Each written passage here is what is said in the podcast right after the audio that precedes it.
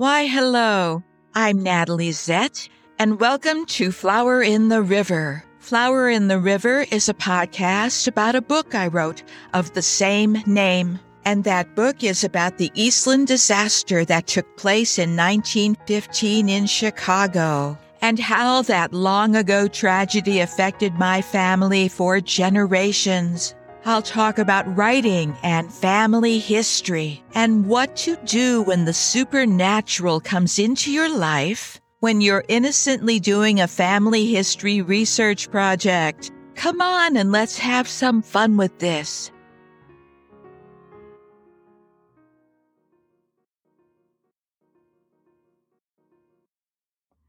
Hello, how are you doing? I hope you had a good week. So, before we get into episode 14, I want to provide this trigger warning. I will be discussing suicide, okay? Now, if that's something that is difficult for you and you don't want to listen, please don't listen. Just take care of yourself, okay? and we'll circle back some other episode. But now we're going to move on to the podcast. Welcome again to episode 14, which I'm calling From Tiny Tots to Truth Seekers or Wisdom of the Ages. How's that for a title? And I'm sincerely hoping that that title will make sense as we go through this episode of Flower in the River, the podcast. So, just for a brief moment, we've hit the pause button on our favorite occult enthusiast, Aunt Magda, and we're shifting gears onto the roller coaster ride of Zara's teenage years in chapter two, Annie's granddaughter. Now, reflecting on the threads that we've spun so far, a fascinating tapestry comes to life. And I want to talk about the wisdom of the ages. And childhood is one of those ages. For example, in the book, I have four year old Zara functioning as a pint sized philosopher She's swirling with wisdom. She senses things. She sees people living and departed, and she peppers everything with an endless parade of why. The question why is less a challenge, at least at this point, and it's more a deep thirst for knowledge a burning desire to understand the big, wild, confusing world, right? Yet, this wisdom that she has, that every child has, to one degree or the other, gets wiped clean with the harsh napkin of societal norms in the name of prepping us for the so called real world. Does that sound familiar? It should, sadly. And if you've been following the podcast or if you've read my book, you see that Zara is absolutely right on the money when, as a child, she picks up on things. And it only gets more interesting as Zara catapults into adolescence. So she's no longer the tiny little truth seeker. She becomes a fiery fledgling caught in the tumultuous tempest of teenage years. Here is where wisdom morphs into an angry dragon belly ablaze with incendiary questions and an acute allergy to hypocrisy. That should sound like adolescence in summary statement, right? And I think that this is one of the gifts of adolescence this ability to first see hypocrisy, and second, the inability to tolerate it, and third, the ability to call it out. Oh, what happens to that as people get older? I don't know. Yet again, society and society comes to us via our caretakers, whoever they are, our families, our schools, our friends, whatever. And these caretakers end up being our ever watchful firefighters, and they seek to smother our sparks, brushing off our explosive wisdom as teenage angst. And they do this in the name of protecting us. And if you look at it from their perspective, from the perspective of those who are taking care of younger ones, if they do have our best interests at heart, they sincerely want to protect us and help us to fit in. And that's being very general and using a broad brush, but from the caretaker's point of view, they're just trying to keep us safe. But here's the good news, at least in Flower in the River. When Zara learns about her long lost family history, that learning whips her world into a snowstorm of revelation and realization. So it's like a needle threading together disparate elements of things in her life that didn't seem to go together, that didn't seem to make sense. Finally, she's seeing on the horizon that everything makes perfectly good sense. And it's because of this family history document that she received from her aunt. That's the thing that fills in the missing pieces in her life and dredges up from the depths of memory her own life experiences, her teenage and her young adult self, and even her childhood. This document somehow forces her to recall those lost memories, even though that was not the purpose of this document, or is this thing really a book of shadows? So, these memories, did she really forget them, or did she choose not to look at them again because they were so painful? There's nothing like being discounted by those you trust. It does leave a scar. But she thought initially she was just there to learn about her long lost maternal grandmother's past. She didn't expect that she would be simultaneously blowing off the dust from her own life and fanning once again her teenage audacity right back into a roaring blaze. In other words, she's resurrected herself. I'll say that again. She's resurrected herself. She's resurrected her spirit again, which is fascinating.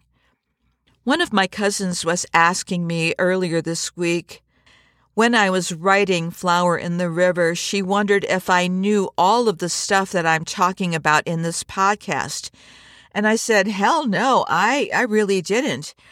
I think when we've created something and take some time away from it and then come back to it, it's only then that we see the other messages, the other layers that the thing had for us all the time.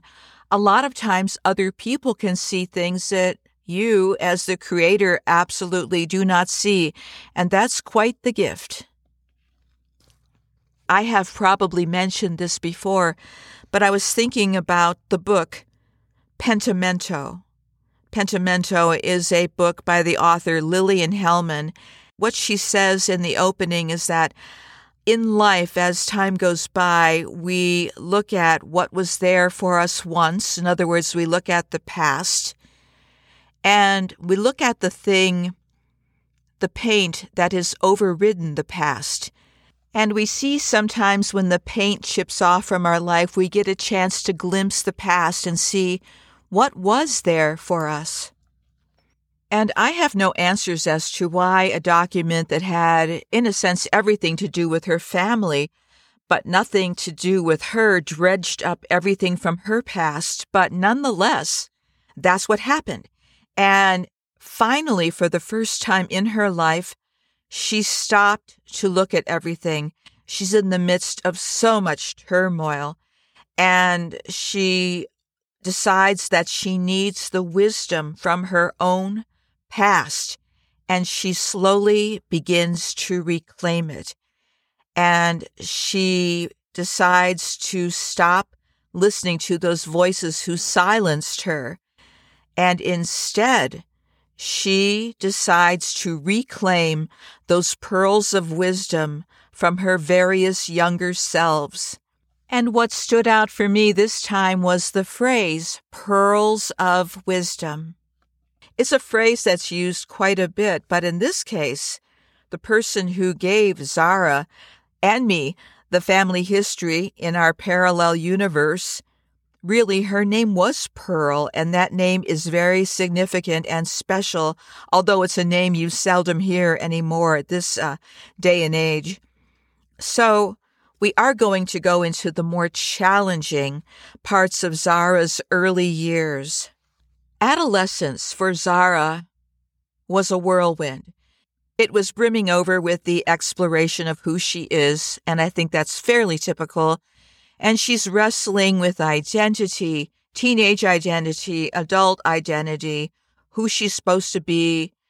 And whether she likes it or not, she's being pushed to go and learn to navigate the rocky path of self discovery. And that's part of the hero's journey that I think everybody gets to embark upon at some point in their lives. It's a dance, not very fun dance sometimes, and it's a time too where questions begin erupting like volcanoes.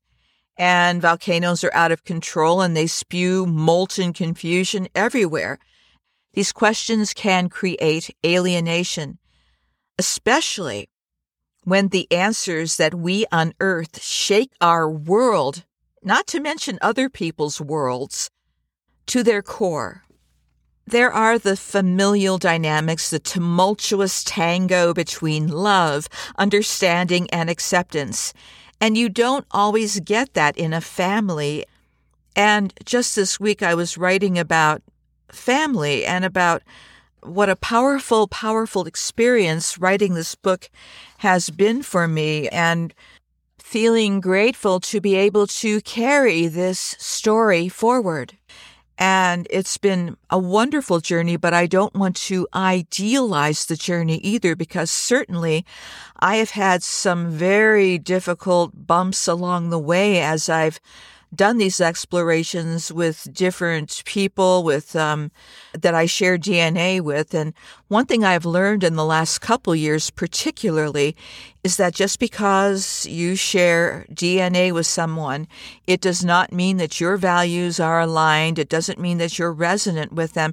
And I had to remind myself of that in the last couple of years. And I keep bringing it up too because I think, again, I want to represent the positive aspects and also the other aspects. The reality of what can happen. Yes, it's wonderful. Yes, it's strengthening to have this family history and to find enough family members who can walk with me on this journey. I mean the living ones, the dead ones are probably already there in place. That is very, very powerful, and it is, I will say, a blessing. But back to Zara. So here is what is going on in her life in her early teenage years. In the book, I created a setting where Zara's family was becoming unglued as she entered her teenage years, and she didn't know what was going on. And apparently, neither did the adults, because they also withdrew. So, in other words, Zara's mother, father, and to an extent her grandfather who was living with them. They all lived in the same house, but they started going separate ways. And no one knows why. And I didn't even speculate. There was certainly no event that caused this to happen. It just happened. So in this chapter, I put them into family counseling, which is where they belonged. This is where in the book something is mentioned, and although it's mentioned only briefly, it is far from a throwaway line. In family counseling, this is where Zara learns for the first time that her father's father, who she thought was killed in a mining accident, actually took his life. And this was something that Zara couldn't quite comprehend. And at that point, I am drawing from my life experience with my family to create this scene, although the family counseling never happened. In reality, this is what occurred. I was, for much of my childhood, told that my dad's father died in a mining accident. And many Slovak and Rusin immigrant men who immigrated in the late 19th and early 20th century ended up working in the mines in western Pennsylvania. And my um, ancestors were no different. And for people who don't know about coal mining, it is dangerous, okay? It is one of those jobs where people were killed all the time in various mining accidents. And if they weren't killed, they were maimed and hurt and it, it was just an awful thing. And it still is for that matter. It's a very difficult, dangerous, dangerous job. So when I heard that grandpa was killed in the mines, I thought, okay, I didn't think it anything unusual. But here's the story of how I really learned the truth about my grandfather's death. And it happened in the most benign way. One afternoon, my dad's sister was visiting, and as usual, she was holding court in the living room, talking about this, that, and the other. And we kids were there. We had to stay around just to be polite. We couldn't go out to play or go to our rooms. And I thought, oh God, how long, how long, oh Lord? But in the midst of her talking, she casually brought up our grandfather's suicide with the nonchalant of a weather report. And then she went on to the next topic, like, I don't know what's going to be for breakfast. I don't remember my sister's reaction, but I remember that I couldn't even speak. I think my eyes bugged out of my head. And I thought, what? And I remember asking her about it, and she pretended as if she never said it. And I said, Oh, no, not this time. You are going to tell me the truth about what happened. And she explained it the best she could. Still, it was a lot to comprehend, and I was a teenager, and I I didn't have a context to understand this. I felt as if um, a secret was exposed and it shouldn't have been. And there were so many mixed, contradictory, paradoxical emotions and things going on there. And well, what, what did happen though is that this was no longer a secret. And I can't prove this at all, but I think that carrying around a deep secret like this, as my father did for all these years, deeply affected him. And when she made that revelation, his sister made that revelation in front of everybody. It was a case of his past finally caught up to his present. And that was how it felt. And he didn't say anything. He was a man of a few words. But I know it was a terrible time for him and his family because when his father died, he left behind eight children and his wife. And again, there was no support for these people. So they, they struggled mightily um, in the ensuing years. And when I look back at this now, especially especially in the context of writing this book that was probably my first experience of feeling how even though this didn't happen to me directly it happened to my father and i got to see the emotion or feel the emotion from my father. Um, he didn't really show emotion but i could feel that he was rattled by this. And when he was rattled i was rattled and i thought oh my gosh, she's been carrying this all this time. And I didn't know what to do. I had no sophistication, no language for how to deal with this. But I just know that it affected him and it affected all of us. So the trauma from something that happened a long time ago, well, it can continue as I've written about in this book. And in this, in this section, in this chapter, I have Zara's sister say something like, well, this happened a long time ago. This, this doesn't affect us. And Zara says, I'm not so sure. And it's not just Zara that says this. I say it too.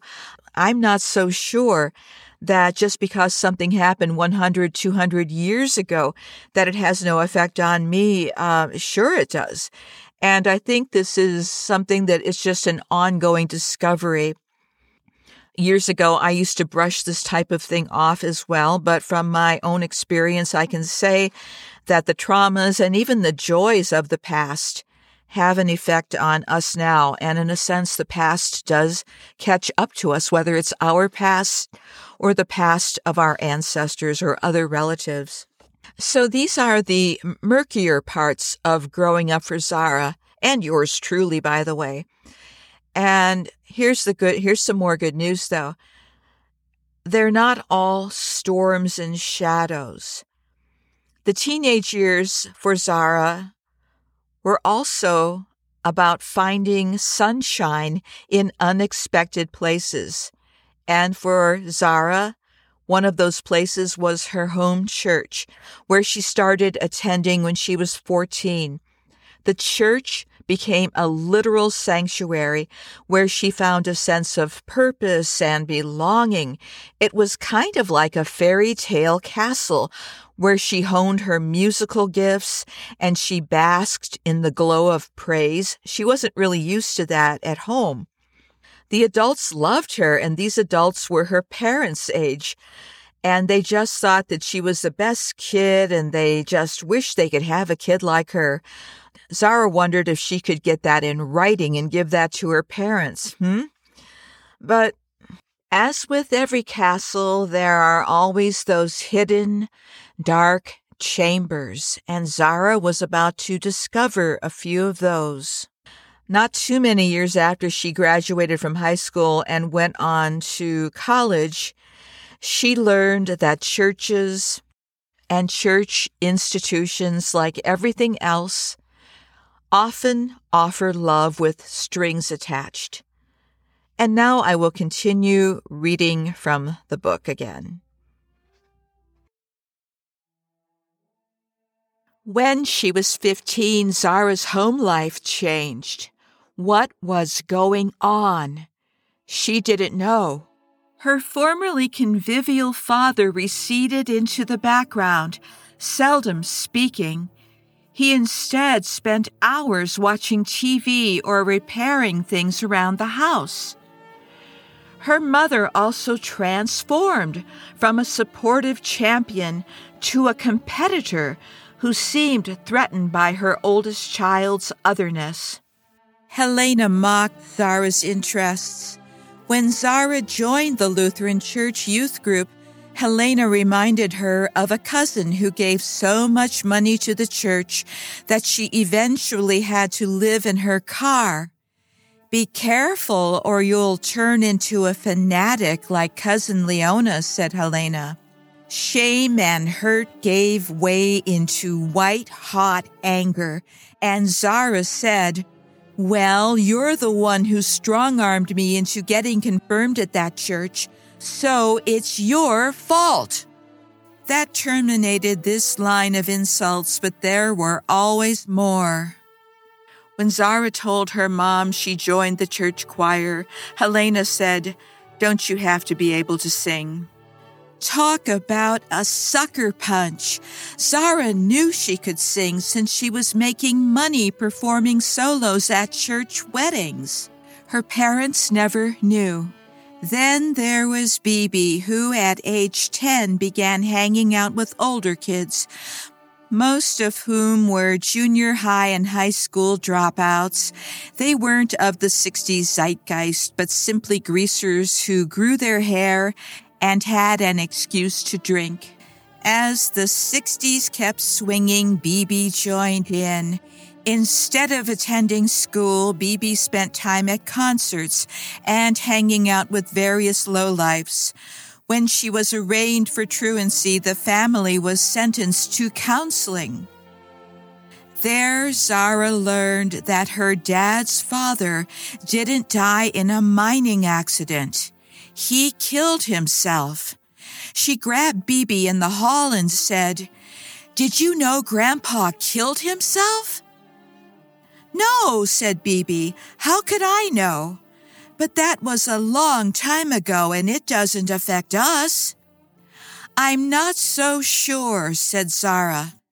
That's the end of this passage, which is a relatively short reading, although it packs quite the punch. And next time, as promised, Aunt Magda will be back. Until then, take it easy. Hey, that's it for this episode, and thanks for coming along for the ride.